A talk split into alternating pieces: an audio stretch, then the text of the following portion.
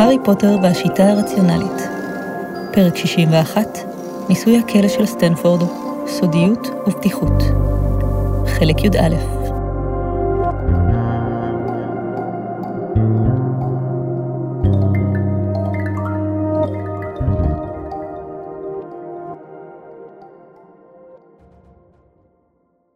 דרך להבה ירוקה הם חגו, דרך רשת אפלו הם הסתחררו, ליבה של מינרווה פועם באימה שלא הרגישה מזה עשר שנים ושלושה חודשים. המסדרונות שבין החלל ירקו אותם החוצה אל אולם הכניסה של גרינגוטס. קולט אפלו הבטוח ביותר בסמטת דייגון, החיבור שקשה ביותר לירט, הדרך המהירה ביותר לצאת מהוגוורטס בלי אוף חול. פקיד גובלין הסתובב לעברם, עיניו רחבות, הוא החל לקוד קידה של כבוד, כיוון, כוננות, כוונה. והשניים היו בסמטה מאחורי הפונדק של מרי, שרביטים שלופים ומורמים, מסתובבים גב אל גב, והמילים ללחש נוגד הנגזה כבר עולות על שפתיו של סוורוס. הסמטה הייתה ריקה. כשפנתה לאחור להביט בסוורוס, שרביטו כבר נגע בראשו בקול של ביצה נשברת. שפתיו מדקלמות את מילות ההיעלמות, הוא עטה את צבע סביבתו, הפך לקטע מטושטש על רקע סביבתו, הטשטוש השתנה והותאם למה שהיה מאחוריו, ואז לא נראה דבר. היא הנמיכה את שרביטה וצעדה קדימה כדי לגבל את ההנגזה שלה. מאחוריה נשמע כל פיצוח להבות שאין לטעות בו. היא הסתובבה וראתה את אלבוס, שרביטו הארוך שלוף ומורם ביד ימינו. עיניו היו קודרות מאחורי משקפי חצי השר, ופוקס פרס את כנפיו בצבע האש מעל כתפו בהכנה למעוף וקרב. אלבוס, היא אמרה. חשבתי... היא הרגע ראתה אותו עוזב לעבר אזקבן, והיא חשבה שאפילו עופות חול לא יכולים לשוב משם בקלות. ואז היא הבינה. הנה מלטה! אמר אלבוס. האם הפטרונוס שלך הגיע אליו? הלמות ליבה התחזקו, האימה בעורקיה התמצקה. הוא אמר שהוא פה, בבית השימוש. אבל נקווה שהוא דיבר אמת. אמר אלבוס. השרבית נקש על ראשה בתחושה של מים זולגים, ורגע לאחר מכן הארבעה, אפילו פוקס נעשה בלתי נראה, אם כי מדי פעם ניתן היה לראות באוויר הבהוב של משהו הדומה לאש, רצו לעבר חזית המסעדה. הם עצרו ליד הדלת בעוד אלבוס לחש משהו, ורגע לאחר מכן, אחד הלקוחות שנראו דרך החלון נעמד עם הבעה מרופלת על פניו ופתח את הדלת, כאילו הוא מחפש חבר בחוץ, והשלושה עברו, רצים בינות ללקוחות שלא חשדו בדבר, מינרווה ידעה שסוורוס משנן פרצופים ואלבוס יראה אנשים מונגזים, לעבר השלט של בית השימוש. דלת עץ ישנה, מסומנת כבית שימוש, נפתחה בחבטה וארבעה מצילים בלתי נראים הסתערו דרכה. חדר העץ הקטן והנקי היה ריק. טיפות טריות של מים נראו בכיור, אבל לא היה שום זכר להרי, רק דף נייר שהונח על המכסה הסגור של האסלה. היא לא הצליחה לנשום. דף הנייר ריחף באוויר כשאלבוס הרים אותו, ורגע לאחר מכן נדחף לעברה. מם, מה המצנפת אמרה לי לומר לך? היי. Hey. Oh. מינרווה אמרה בקול רם בהפתעה, לקח לה רגע למקם את השאלה, זה לא מסוג הדברים ששוכחים, אבל היא לא ממש חשבה בצורה הזו. שאני ילדונת חצופה, ושלא אדחוף את האף לעניינים שלה. היי! Hey! אמר האוויר בקולו של אלבוס, כאילו אפילו הוא יכול להיות מופתע. ואז הופיע ראשו של הארי פוטר, מרחף באוויר ליד האסלה, פניו קרות ודרוכות. ההרי הבוגר מדי שראתה לפעמים, עיניו מתרוצצות מצד לצד. מה קורה? החל הילד. אלבוס כבר לא בלתי נראה, כמוה וכמו פוקס, נע קדימה תוך רגע, ידו השמאלית תלשה שערה מראשו של הארי, מה שגרם לצווחה קטנה מהילד, מינרווה לקחה את השערה בידה, ורגע לאחר מכן אלבוס אסף את הילד הבלתי נראה ברובו בזרועותיו, ואז היה הבזק של אש אדומה זהובה. והארי פוטר היה בטוח.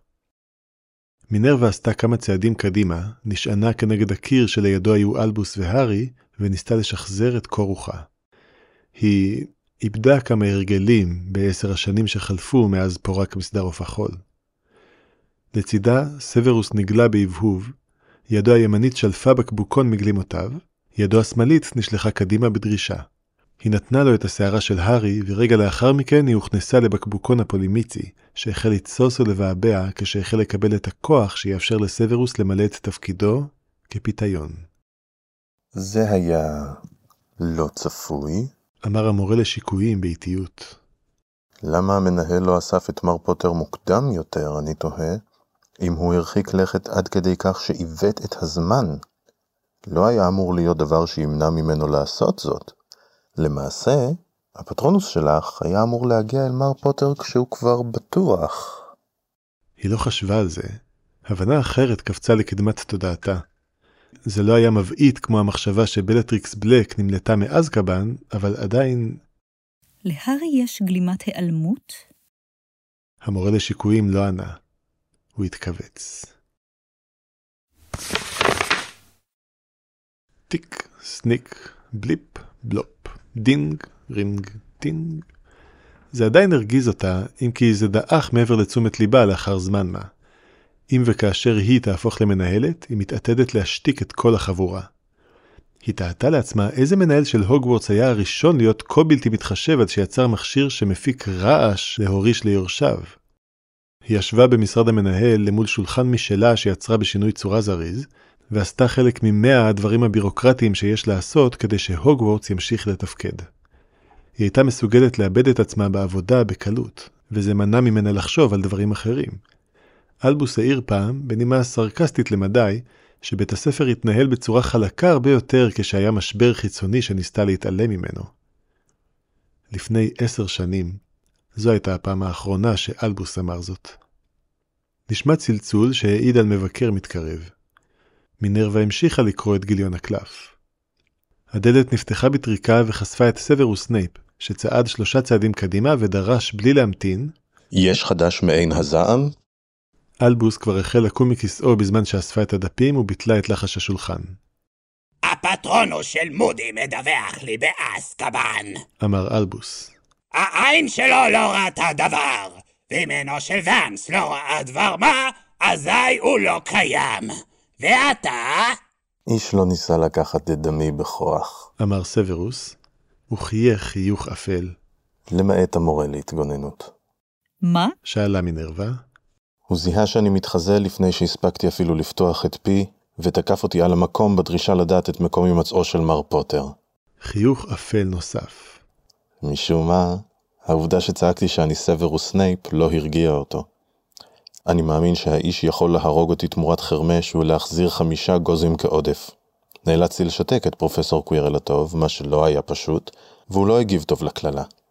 הארי פוטר, מבוהל כצפוי, רץ החוצה ואמר לבעלים, ופרופסור קווירל נלקח לקדוש מנגו. הקדוש מנגו? שם נאמר שהוא בוודאי העביד את עצמו בפרך משך שבועות לפני שקרס, עד כדי כך הוא היה תשוש.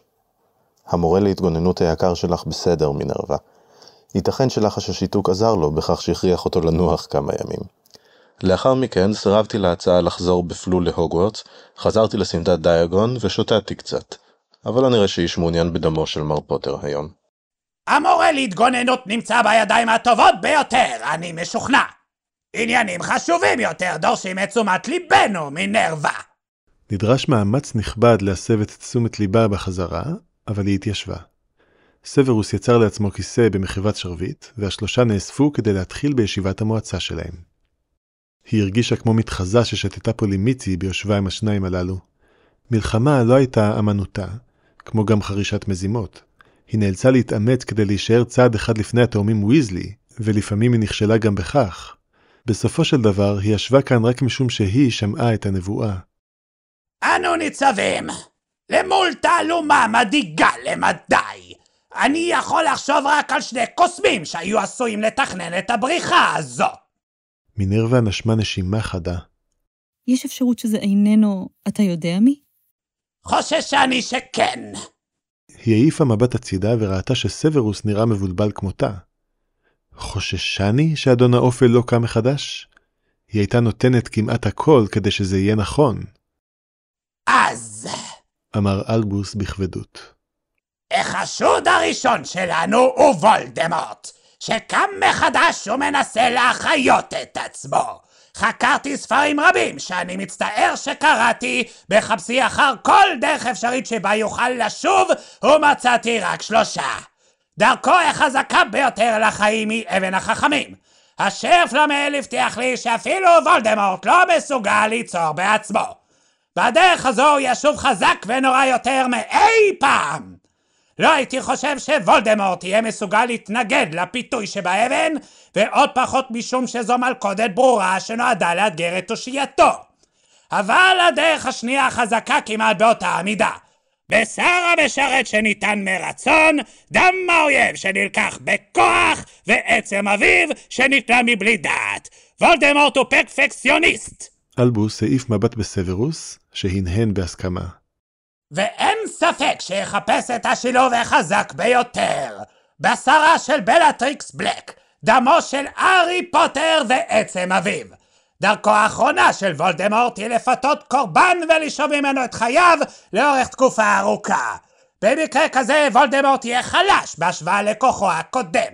המניע שלו להבריח את בלטריקס בלק ברור, ואם הוא שומר אותה כעתודה, לשימוש רק במקרה שלא יוכל להשיג את האבן, זה מסביר מדוע לא נעשה שום ניסיון לחטוף את הארי היום. מינרווה העיפה מבט נוסף בסוורוס, וראתה אותו מקשיב בריכוז, אך ללא הפתעה. מה שלא ברור, המשיך המנהל, וכיצד וולדמורט היה מסוגל לתכנן את הבריחה הזו. בובת מוות הושרה במקום בלטריקס. בריחתה הייתה אמורה שלא להתגלות, ואף על פי שזה השתבש, הסוהרסנים לא היו מסוגלים לאתר אותה לאחר ההזרה הראשונית שלהם. כלא אזקבאן היה בלתי חדיר במשך מאות שנים, ואינני מסוגל לדמיין שום דרך שבה וולדמורט היה יכול לעשות זאת. זה לא אומר הרבה, אמר סוורוס חסר הבאה. על מנת שאדון האופל יעשה משהו שאיננו מסוגלים לדמיין, הוא בסך הכל צריך להיות בעל דמיון מפותח משלנו. אלבוס הנהן בכדרות. למרבה הצער ישנו קוסם נוסף שצוחק על דברים בלתי אפשריים. קוסם שפיתח לפני זמן קצר לחש חדש ורב עוצמה שהיה יכול לעבר את הסוהרסנים להימלטותה של בלטריקס בלק, והוא מעורב מסיבות אחרות. ליבה של מינרווה החסיר פעימה, היא לא ידעה איך או למה, אבל דאגה נוראית השתלטה עליה באשר למי... מי זה יכול להיות? שאל סוורוס, נשמע מבולבל. אלבוס נשען לאחור ואמר את המילים הגורליות מהן חששה. הארי ג'יימס פוטר אבנס ורס. פוטר? דרש המורה לשיקויים, קולו המשיעי נשמע המום יותר מאי פעם. המנהל, האם זו אחת מהבדיחות שלך? ובשנתו הראשונה בהוגוורטס, התקף זעם וכמה מתיחות ילדותיות עם גלימת העלמות, לא הופכות אותו. זו לא בדיחה, אמרה מינרווה, קולה בקושי מעל לחישה. הארי כבר גילה תגליות מקוריות בשינויי צורה, סוורוס, אם כי לא ידעתי שהוא חוקר גם לחשים. הארי אינו תלמיד שנה ראשונה רגיל, אמר המנהל בקול רציני. הוא מסומן כשווה לאדון האופל, וברשותו כוח שאדון האופל אינו מכיר. סוורוס הביט בה, ורק מי שהכיר אותו היטב היה יודע שזה היה מבט מפציר. האם עליי לקחת זאת ברצינות? מינרווה פשוט הנהנה. האם מישהו אחר יודע על הלחש החדש והעוצמתי הזה? המנהל הביט בה בהתנצלות. איכשהו היא ידעה, היא ידעה אפילו לפני שאמר זאת, והיא רצתה לצרוח במלוא ראותיה. ואמר... קווירינוס קווירל. למה? היא אמרה בכל שהיה צריך להתיך מחצית מהמכשירים במשרד. מר פוטר בכלל גילה למורה להתגוננות מפני כוחות האופל שלנו על הלחש החדש והמבריק שלו לבריחה מבתי כלא. המנהל העביר יד עייפה ומקומטת על מצחו המקומט באותה מידה. קווירינוס היה שם במקרה, מינרווה. אפילו אני לא מצאתי בכך טעם לפגם באותו הזמן. המנהל היסס. וארי אמר שהלחש שלו מסוכן מכדי שיסביר אותו למי מאיתנו, וכששאלתי אותו שוב היום הוא התעקש שהוא לא הסביר אותו לקווירינוס, או הוריד את מגננות על התת הכרה שלו בנוכחות המורה להתגוננות. מר פוטר הוא מליט הכרה? נתת לו גלימת העלמות והוא חסין לווריטסרום, והוא חבר של התאומים ויזלי. אלבוס, יש לך מושג כלשהו מה שעשית בבית הספר הזה? קולה עלה לצווחה כמעט. עד שנתו השביעית לא יוותר דבר מהוגוורטס מלבד חור מאשן בקרקע. אלבוס נשען לאחור בכיסאו המרופד ואמר בחיוך, אל תשכחי את מחולל הזמן. היא באמת צרחה אז, אבל בשקט. סוורוס אמר בעצלתיים, האם תרצה שאלמד אותו לרקוח פולימיצי, המנהל? אני שואל רק לשם השלמות, למקרה שאתה לא מרוצה מגודלו של אסון המחמד שלך. אולי בשנה הבאה. ידידיי היקרים, השאלה שעומדת בפנינו היא האם הארי פוטר הבריח את בלטריקס בלק מאסקבן, שזה קצת יותר ממשובת נאורים אפילו בסטנדרטים הסלחניים שלי. סלח לי המנהל, אמר סוורוס באחד מהחיוכים היבשים ביותר שראתה אותו מעניק לאלבוס. אבל אבקש יירשם שדעתי היא שלא. זוהי עבודתו של אדון האופל, פשוט וקל. אז מדוע? אמר אלבוס, וכעת לא היה שמץ שעשוע בקולו.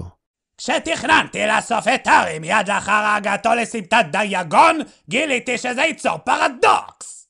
מינרווה שקעה עוד לתוך כיסאה, שמטה את מרפקה השמאלי על המסעד חסר הריפוד, השעינה את ראשה על ידה ועצמה את עיניה בייאוש. ישנה ממרה שזכתה לתפוצה צרה, שאומרת שרק הילה אחד משלושים מוסמך לחקור מקרים שכוללים מחוללי זמן. ומתוך המעטים הללו, החצי שאינו כבר משוגע יהיה כזה בתוך זמן קצר. אז אתה חושד שפוטר הלך מסמטת דייגון לאזקבן, ואז חזר בזמן לאחר מכן בחזרה לסמטת דייגון, כדי שנאסוף אותו שם? בדיוק. אם כי בנוסף ייתכן שוולדמורט או משרתיו צפו וידעו שהארי מגיע לסמטת דייגון לפני שהחלו בניסיון המילוט מאזקבן, ושהיה להם מישהו עם מחולל זמן שהעביר בשבילם הודעה על הצלחתם שתהווה סימן לנסות לחטוף אותו. אכן, כיוון שחשדתי באפשרות הזו, שלחתי אותך ואת מינרווה למשימה שלכם לפני שהלכתי בעצמי לאזקבן. חשבתי שניסיון המילות שלהם ייכשל, אבל אם לאסוף את הארי משמעו לצפות בכישלונם העתידי, אזי אני עצמי לא הייתי יכול ללכת לאזקבן אחרי שביצעתי עם אינטראקציה, משום שעתידו של אזקבן לא יכול לגעת בעברו. כאשר לא קיבלתי באזקבן דיווח ממך, או ממינרווה, או מפליטיק, לא אמרתי ליצור עמכם קשר, ידעתי שהאינטראקציה שלכם עם הארי פוטר הייתה אינטראקציה עם העתיד של אזקבן. מה שאומר שמישהו שלח הודעות דרך הזמן. אתה חזרת מהעתיד של אזקבן וביצעת האינטראקציה איתנו. קולו של המורה לשיקויים דאח. אבל סוורוס, אם הייתי מקבל דיווחים ממך וממינרווה על שלומו של ארי, מלכתחילה לא הייתי חוזר בזמן כדי... המנהל, אני חושב שאנחנו צריכים תרשים בשביל זה. אני מסכים, סוורוס. נשמע קול של קלף נפרס על שולחן, ואז של עטה נוצח חורטים ועוד ויכוחים. מינרווה ישבה על כיסאה, ראשה נח על ידה, עיניה עצומות. היה סיפור על פושע שהיה ברשותו מחולל זמן, שמחלקת המסתורין מסרה לשימושו במקרה של שיפוט לקוי ביותר בנוגע למי צריך אחד. והיה הילי שהוקצה לאתר את פושע הזמן הלא ידוע הזה, וגם לא ניתן מחולל זמן. והסיפור נגמר בכך ששניהם סיימו את דרכם במחלקה למשוגעים חסרי תקנה בקדוש מנגו. מינרווה ישבה שם בעיניים עצומות, מנסה לא להקשיב, מנסה לא לחשוב על זה, ומנסה לא להשתגע. לאחר זמן מה, כשהוויכוח גבה, היא שאלה בקול רם, מחולל הזמן של מר פוטר מוגבל לשעות תשע בערב עד חצות. האם קליפת המגן נפגמה, אלבוס? לא ככל שאני יכול לגלות באמצעות לחשים. אבל לקליפות הן דבר חדש, ולהביס את אמצעי הזהירות של השושאיסטים ולא להותיר זכר לכך? ייתכן שזה לא בלתי אפשרי. היא פקחה את עיניה וראתה את סוורוס והמנהל מביטים בריכוז בקלף מכוסה בקווים מפותלים ומסובכים, שהיו מוציאים אותה מדעתה ללא ספק לא הייתה מנסה להבינם. האם הגעתם למסקנות כלשהן? ובבקשה אל תגידו לי כיצד הגעתן אליהם. סוורוס והמנהל הביטו זה בזה, ואז פנו להביט בה. המסקנה שלנו היא? אמר המנהל בחומרה. שאו שארי היה מעורב או שלא. שאו שלוולדמורט יש גישה למחולל זמן, או שלא, ושבלי קשר למה שקרה באזקבן, איש לא ביקר בבית הקברות של אנגלטון הקטנה, בפרק הזמן שבו מודי כבר השגיח על הבעבר שלי עצמי. בקיצור, אמר סוורוס בעצלתיים, איננו יודעים דבר מינרווה יקירתי. אם כי נראה סביר שמחולל זמן נוסף היה מעורב איכשהו. החשד שלי הוא שפוטר שוחד, רומא או נסחט כדי להעביר הודעות אחורה בזמן. ייתכן שאף הודעות שנוגעות לבריחה הזו. לא אציע את ההצעה המתבקשת באשר לזהותו של זה שמושך בחוטיו, אבל אציע שבשעה תשע בערב נבחן האם מר פוטר מסוגל לחזור את כל שש השעות אחורה בזמן לשעה שלוש אחר הצהריים, כדי לראות האם כבר השתמש במחולל הזמן שלו. זה נשמע חכם בכל מקרה. ודאי שזה יקרה, מינרווה. ואמרי להרי לעבור במשרדי כשיהיה לו נוח לאחר מכן. אבל אתם עדיין חושדים במעורבות ישירה של הארי בפריצה עצמה? ייתכן, אך לא סביר. אמר סוורוס באותו זמן שאלבוס אמר, כן. מינרווה צבתה את גשר הפה, שאפה נשימה עמוקה, נשפה. אלבוס, סוורוס, איזו סיבה יכולה להיות למר פוטר לעשות דבר כזה? שום סיבה שאני יכול לחשוב עליה. אבל נותרת העובדה שהקסם של ארי הוא היחיד מכל האמצעים המוכרים לי שהיה יכול... רגע. אמר סוורוס, כל הבאה נמוגה מפניו. חשבתי על משהו, אני חייב לבדוק. המורה לשיקויים לקח קמצוץ אבקת פלו, צעד לאורך החדר לעבר האח, אלבוס כיוון בזריזות את שרביטו והדליק אותו, ואז בלהבה ירוקה ובמילים... משרד ראש בית סלידרין. סוורוס נעלם. היא ואלבוס הביטו זה בזו ומשכו בכתפיהם, ואז אלבוס חזר לבחון את הקלף. כמה דקות מאוחר יותר סוורוס חזר דרך האח, מנקה מעליו חלקיקי אפר. ובכן, אמר המורה לשיקויים, שוב בפנים חסרות הבאה. חוששני שלמר פוטר יש מניע. דבר! אמר אלבוס. מצאתי את לסט לסטרנג' לומד בחדר המועדון של סלידרין. הוא לא היסס להביט בעיניי. ונראה שמר לסטרנג' לא נהנה מהמחשבה על הוריו באזקבן, בקור ובחשיכה, הסוהרסונים מוצצים את חייהם, סובלים בכל שנייה, בכל יום, והוא אמר זאת למר פוטר, והתחנן בפניו שיחלץ אותם, משום שמר לסטרנג' שמע שהילד שנשאר בחיים יכול לעשות כל דבר, אתם מבינים.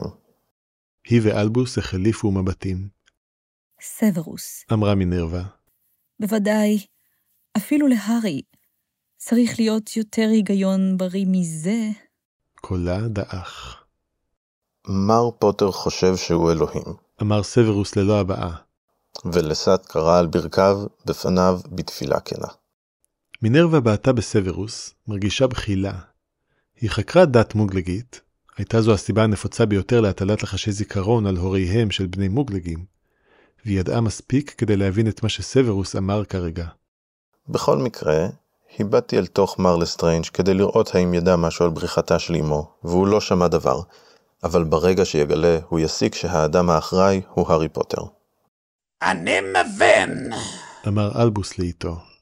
תודה לך סוורוס, אלו חדשות טובות. חדשות טובות? מינרווה התפרצה. אלבוס הביט בה, פניו חסרות הבאה כמו אלה של סוורוס כעת, והיא נזכרה שלאלבוס עצמו... זו הסיבה הטובה ביותר שאני יכול לחשוב עליה לחלץ את בלטריקס מאזקבן, אמר אלבוס בשקט. ואם זה לא הארי, אבל נזכור, הרי זהו וולדמורט שעושה את צעדיו הראשונים. אבל אבל לא נחפז בשיפוטנו כל עוד יש הרבה שאנחנו עדיין לא יודעים ושנדע בקרוב. אלבוס נעמד פעם נוספת מאחורי שולחנו, צעד אל האח המבוארת, זרה פנימה קמצוץ נוסף של אבקה ירוקה, ותקע את ראשו בתוך הלהבות. המחלקה לאכיפת חוקי הקסם, משרד המנהלת. רגע לאחר מכן, קולה של מדאם בונז נשמע צלול וחד. מה העניין, אלבוס? אני עסוקה קצת. אמיליה, אני מבקש ממך לחלוק כל תגלית שעשית בעניין הזה. הסתררה שתיקה. הו, אמר קולה הקר של מדאם בונז מהאש הבוערת. והאם זה עובד בשני הכיוונים, אלבוס? זה יכול לעבוד, אמר הקוסם הזקן ברוגע. אם הילה ימות עקב השתקנות שלך, תחכן זקן, אראה בך אחראי במלוא מובן המילה. אני מבין, אמיליה, אבל אינני רוצה להציג דאגה ותדהמה מיותרות. בלטריקס בלק נמלטה מאזקבן. לאיזו דאגה או תדהמה היית קורא מיותרות לנוכח העובדה הזו? יכול להיות שאתפוס אותך במילים הללו, אמר הקוסם הזקן אל הלהבות הירוקות. משום שאם אגלה שפחדיי אינם חסרי ביסוס, כן אומר לך. כעת, אמיליה, אני מבקש ממך, אם גילי דבר כלשהו על העניין הזה, אנא חלקי אותו עמנו. הסתררה שתיקה נוספת, ואז אמר קולה של מדאם בונז, יש לי מידע שלמדתי מארבע שעות בעתיד, אלבוס. האם אתה עדיין רוצה אותו? אלבוס היסס, שוקל, כך ידעה מינרווה, את האפשרות שיצטרך לחזור בזמן יותר משעתיים מהרגע הזה, משום שלא ניתן לשלוח מידע יותר משש שעות אחורה בזמן, לא דרך שום שרשרת של מחוללי זמן. ולבסוף אמר, כן, בבקשה. הייתה לנו פריצת דרך. אחת העילאיות שראתה את הבריחה היא בת מוגלגים, והיא אמרה לנו שייתכן שלחש האש המעופפת, כפי שקראנו לו, איננו לחש כלל, אלא חפץ מוגלגי. כמו אגרוף בבטן, כך זה הרגיש, והבחילה של מינרווה הוכפלה. כל מי שראה את ליגיון הקאוס נלחם ידע על מי זה מעיד. קולה של מדאם בונז המשיך. הבאנו את ארתור ויזלי משימוש לרעה בחפצי מוגלגים. הוא יודע על חפצי מוגלגים יותר מכל קוסם אחר. ונתנו לו תיאורים של הילאים שהיו באירוע, והוא פיצח את זה. זה היה חפץ מוגלגי שנקרא מנוע רולטי, כי לרכב עליו זה כמו הימור ברולטה. רק לפני שש שנים אחד מהמנועים האלה התפוצץ והרג מאות מוגלגים ברגע, וכמעט הצית את הירח. ויזלי אומר שהמנועים האלה משתמשים במדע מיוחד שנקרא תגובה נגדית, אז התוכנית היא לפתח כללה שתמנע מהמדע הזה לעבוד בסביבות אזקבן. תודה לך, אמיליה. האם זה הכל? אבדוק אם יש לנו משהו משש שעות קדימה. אם כן, הם לא היו אומרים לי, אבל אגיד להם לומר לך. האם לך יש משהו שברצונך לומר לי, אלבוס? כמו איזו משתי האפשרויות זה נראה עד כה? עדיין לא, אמיליה. אבל אולי יהיה לי מה לומר לך בקרוב. הוא התיישר ליד האש שחזרה לבעור בלהבות צהובות רגילות. כל דקה משנותיו של הקוסם הזקן, כל שנייה טבעית מלידתו וכל שנייה שמחולל הזמן הוסיף, כל זה ועוד כמה עשורים נוספים מהלחץ, כולם נקרו בפניו מלאות הקמטים. סוורוס, מה זה היה באמת? טיל. אמר המורה לשיקויים חצוי אדם, שגדל בעיירה מוגלגית ושמה מבוא ספינר. אחת מהטכנולוגיות המוגלגיות המרשימות ביותר. עד כמה סביר שהרי יכיר אומנויות כאלה? שאלה מינרווה. סוורוס דיבר בעצלתיים. או, ילד כמו מר פוטר ידע הכל על טילים. זה ודאי מינרווה יקירתי. עלייך לזכור שדברים נעשים בצורה שונה בעולם המוגלגים. סוורוס כימת את מצחו. אבל טילים הם מסוכנים ויקרים. הארי גנב החביא כמות לא ידועה של כסף מהכספת שלו בגרינגוטס, אולי אלפי אוניות. אמר המנהל, ואז לנוכח המבטים התאומים שלהם, זו לא הייתה תוכניתי, אבל עשיתי את הטעות ושלחתי את המורה להתגוננות להשגיח על המשיכה של חמש אוניות למתנות חג מולד. המנהל משך בכתפיו. כן, אני מסכים. שטות גמורה בדיעבד. הבה נמשיך. מינרווה דפקה בשקט את ראשה כנגד משענת הכיסא כמה פעמים. אף על פי כן המנהל, זה שאוכלי המוות לא השתמשו בחפצים מוגלגיים במלחמה הראשונה, לא אומר שהוא לא מכיר אותם. טילים נפלו על בריטניה כנשק, בצד המוגלגי של המלחמה של גרינדלוולד. אם הוא בילה את הקיצים הללו בבית יתומים מוגלגי, כפי שאמרת לנו המנהל, אז גם הוא שמע על טילים. ואם הוא הקשיב לדיווחים על מר פוטר ועל כך שהשתמש בחפצים מוגלגיים בקרבות הדמש שלו, הוא בהחלט היה לומד את נקודות החוזק של אויבו ומנסה להתחזק בהם בעצמו. זו בדיוק הצורה בה הוא חושב. כל כוח שהוא רואה הוא ינסה לקחת לעצמו. הקוסם הזקן עמד חסר תנועה לחלוטין, אפילו שערות זקנו קפואות כמו תיל, ועלתה במינרווה המחשבה, מפחידה יותר מכל מחשבה שחשבה מעודה, שאלבוס דמבלדור קפוא על מקומו באימה. סוורוס! אמר אלבוס דמבלדור, קולו כמעט נשבר. אתה מבין מה אתה אומר? אם הארי פוטר ווולדמורט ינהלו את המלחמה שלהם עם כלי נשק מוגלגים, לא יוותר דבר מהעולם מלבד אש! מה? אמרה מינרווה. היא שמעה על רובים כמובן, אבל הם לא עד כדי כך מסוכנים למכשפה מיומנת. סוורוס דיבר כאילו היא לא הייתה בחדר. אז אולי, המנהל, הוא שולח אזהרה מכוונת להארי פוטר. הוא אומר שכל התקפה עם נשקים מוגלגיים תענה בהתקפה דומה. צווה על מר פוטר לחדול משימושו בטכנולוגיה מוגלקית בקרבותיו. זה יבהיר לו שההודעה התקבלה, ולא ייתן לו עוד רעיונות. סוורוס כימת את מצחו. אם כי, עכשיו כשאני חושב על זה, מר מאלפוי והאלמה גריינג'ר כמובן, טוב, במחשבה השנייה, איסור גורף על שימוש בטכנולוגיה נראה חכם יותר. הקוסם הזקן הצמיד את שתי ידיו למצחו, ומפיו בקע קול רועד. אני מתחיל לקוות שארי עומד מאחורי הבריחה הזו. או, שמרלין יגן על כולנו. מה עשיתי? מה עשיתי? מה יקרה לעולם? סוורוס משך בכתפיו. מהשמועות ששמעתי, נשקים מוגלגים גרועים רק במעט מהצדדים היותר אלומים של הקוסמות. גרועים? השתנקה מנרווה, ואז סתמה את פיה בכוח. גרועים מכל סכנה שנותרה בתקופת הדעיכה הזו. לא גרועים ממה שמחק את אטלנטיס מהזמן. מינרווה בהתה בו, מרגישה זהה פורצת לאורך עמוד השדרה שלה. סוורוס המשיך, עדיין פונה לאלבוס. כל אוכלי המוות למעט בלטריקס היו בוגדים בו. כל תומכיו היו פונים נגדו. כל מעצמות העולם היו מתרכזות בהשמדתו, אם היה מתנהג בצורה מסוכנת עם קסמים חזקים באמת. האם זה עד כדי כך שונה? תנועה מסוימת, צבע מסוים שבו לפניו של הקוסם הזקן. ייתכן שלא. ובכל מקרה, אמר סוורוס בחיוך מתנשא מעט, לא כל כך קל להשיג נשק מוגלגי. לא בעבור אלף אוניות ולא בעבור אלף אלפי אוניות. הרי לא פשוט יוצר בשינויי צורה את המכשירים שהוא משתמש בהם בקרבות, חשבה מינרווה, אבל לפני שהספיקה לפתוח את פיה כדי לשאול, האח התפרץ בלהבות ירוקות ופניו של פיוס תיקנס, עוזרה של מדאם בונז, הופיעו בו. כושף ראשי, אמר תיקנס, יש לי דיווח בשבילך שהתקבל. עיניו של פיוס נחו על מינרווה וסוורוס. מלפני שש דקות.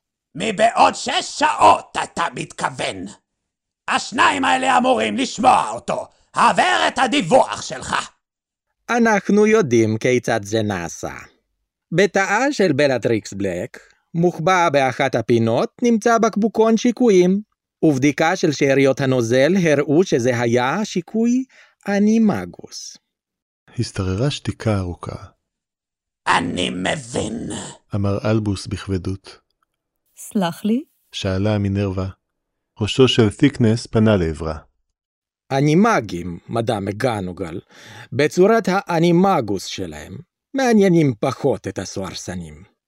כל האסירים נבדקים לפני הגעתם לאזקבן, ואם הם אנימגים, צורת האנימגוס שלהם מושמדת. אבל לא חשבנו שמישהו שמוגן על ידי לחש הפטרונוס בעודו שותה את השיקוי ומבצע את המדיטציה עשוי להפוך לאנימגוס לאחר הגעתו לאזקבן. למיטב הבנתי, אמר סוורוס, עוטה את מבט הבוז הרגיל שלו. מדיטציית אנימגוס דורשת זמן בלתי מבוטל. ובכן, מר סנייפ, הרשומות מעידות שבלטריקס בלק הייתה אנימגוס לפני שנשלחה לאזקבן וצורתה הושמדה. אז אולי המדיטציה השנייה שלה לא ארכה זמן רב כמו הראשונה. לא הייתי חושב ששום אסיר באזקבן יהיה מסוגל לעשות דבר כזה. אבל בלטריקס בלק הייתה מכשפה רבת עוצמה לפני כלייתה. ואם מכשפה כלשהי מסוגלת לעשות זאת, הרי זאת אי. האם ניתן להבטח את אזקבן כנגד שיטה כזו? כן.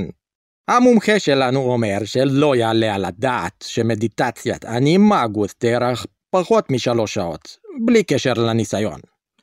כל הביקורים שהאסירים יורשו לקבל מעתה והלאה יוקצבו לשעתיים, והסוהרסנים ידווחו לנו אם קיים פטרונוס באזור התאים במשך זמן ארוך מכך. אלבוס לא נראה מרוצה למשמע הדבר, אבל הוא הנהן. אני מבין. לא יהיו ניסיונות נוספים מסוג זה, כמובן, אבל אל תתעצלו בשמירה. וכשהדיווח הזה יגיע לאמיליה, אמור לה שיש לי מידע בשבילה. ראשו של פיוס תיקנס נעלם בלי מילה נוספת. לא יהיו ניסיונות נוספים? אמרה מינרווה. מכיוון מינרווה יקירתי, אמר סוורוס בעצלתיים, כיוון שטרם העלים לגמרי את מבט הבוז הרגיל שלו. לו אדון האופל היה מתכנן לשחרר מי ממשרתיו האחרים מאזקבן, הוא לא היה משאיר את בקבוקון השיקוי כדי לגלות לנו כיצד זה נעשה. סוורוס כימת את מצחו. אני מודה, גם עכשיו אני עדיין לא מבין מדוע הבקבוקון הושאר שם. זה נראה כמו הודעה כלשהי, אמר אלבוס באיטיות. ואני לא מצליח להבין מה היא, כלל וכלל לא. הוא תופף על שולחנו באצבעותיו. למשך דקה ארוכה או שלוש, הקוסם הזקן בהה לעבר שום דבר, מקמת את מצחו, בעוד סוורוס ישב גם הוא בשקט. ואז אלבוס הניד בראשו בייאוש ואמר, סוורוס, האם אתה מבין זאת? לא, אמר המורה לשיקויים, ובחיוך סרקסטי, וכנראה שמוטב לנו כך. יהיה מה שיהיה הדבר שהיינו אמורים להסיק מזה, החלק הזה בתוכנית נכשל. אתם בטוחים כעת שזה באמת, אתם יודעים, שזה באמת וולדמורט? שאלה מינרווה. לא יכול להיות שאוכל מוות אחר חשב על הרעיון המתוחכם הזה? וידע גם על טילים? שאל סוורוס ביובש. אני לא חושב שאוכלי המוות אהבו לימודי מוגלגים. זה הוא. אכן זה הוא! אמר אלבוס. כלא אזקבן נותר בלתי חדיר במשך דורות רק כדי ליפול בפני שיקוי אנימגוס. זה חכם מדי ובלתי אפשרי מדי, וזה סימן ההיכר של וולדמורט מאז ומעולם, עוד מהימים בהם היה ידוע בתור טום רידל. כל מי שהיה רוצה לזייף את סימן ההיכר שלו, היה צריך להיות תרמומי כמו וולדמורט. ואין איש בעולם הזה שבטעות יעריך את תושייתי יתר על המידה, ויותר לי הודעה שאיני מצליח להבין כלל.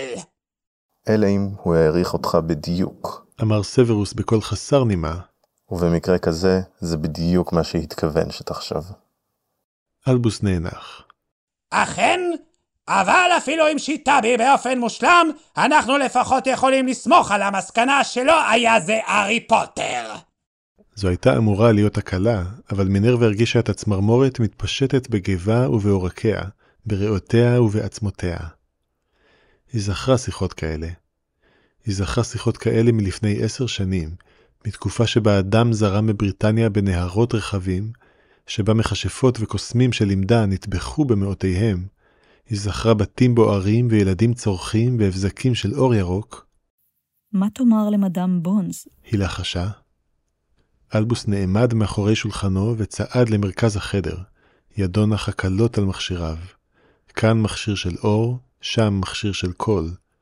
הוא אישר את משקפיו ביד אחת, השתמש בשנייה כדי למרכז את זקנו הארוך והכסוף כנגד גלימותיו, ולבסוף הקוסם העתיק הסתובב והביט בהם. אומר לה את המעט שאני יודע על קסם אפל שנקרא הורקרוקס, שבאמצעותו ניתן לגזול מנשמה את המוות. ואומר לה מה ניתן לעשות עם בשר המשרת. אומר לה שאני מקים מחדש את מסדר אוף החול. אומר לה שוולדמורט חזר, ושמלחמת הקוסמים השנייה החלה. כמה שעות לאחר מכן. לשעון האנטיקה הישן שעל קיר משרדה של סגנית המנהל היו מחוגי זהב וספרות כסף לציין את השעות. הוא תקתק ונע ללא צליל, משום שהוטל עליו לחש השקטה.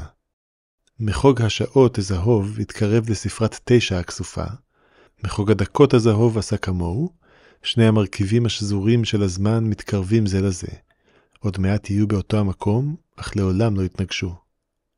השעה הייתה שמונה ארבעים ושלוש בערב, והלך והתקרב הזמן שבו מחולל הזמן של הארי ייפתח בדרך היחידה שלא ניתן לשתות בה על ידי שום לחש שיעלה על הדעת, אלא אם הלחש הזה יכול לעקוף את חוקי הזמן עצמו. שום גוף או נפש, שום ידע או חומר, לא יכולים להימתח שבע שעות נוספות ביום אחד.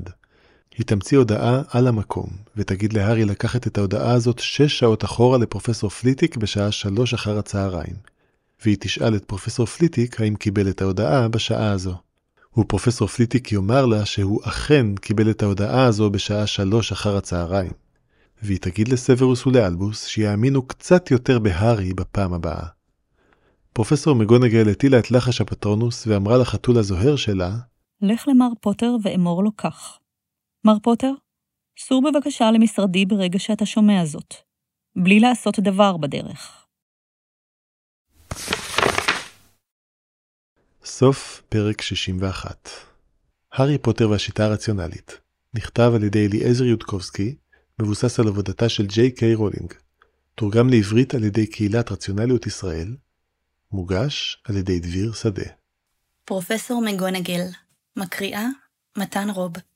פרופסור דמבלדור איתמר קסנר. פרופסור סוורוס סנייפ תום קוטלר וייס. מדאם אמיליה בונז. מקריאה רינת גרומן מנוחין.